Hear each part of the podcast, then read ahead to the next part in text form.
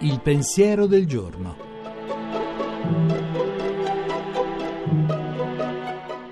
In studio Giuseppe Savagnone, editorialista e pubblicista. Un ulteriore tentativo di evitare lo scandalo dell'incarnazione di Dio in un uomo in carne e ossa è stato il nestorianesimo.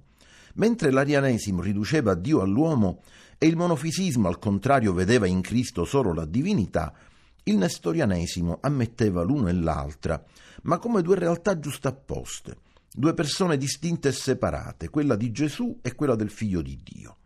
Cristo, insomma, sarebbe stato talmente unito a Dio da portarlo dentro di sé, ma restando solo un uomo, e non sarebbe perciò lui stesso Dio. Anche questa visione, come l'arianesimo e il monofisismo, ha avuto nel corso dei secoli una profonda ripercussione in gravi distorsioni della pratica cristiana.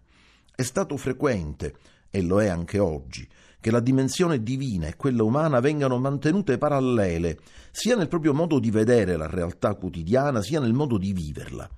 In passato si andava in chiesa la domenica e si possedevano degli schiavi.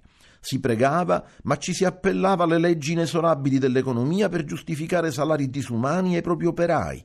E tutt'oggi si può leggere con indignazione di Giuseppe e Maria, che non trovarono posto nell'albergo, e sostenere al tempo stesso la linea di chi vorrebbe respingere i profughi che vengono a bussare alla nostra porta per sfuggire alla fame e alla guerra.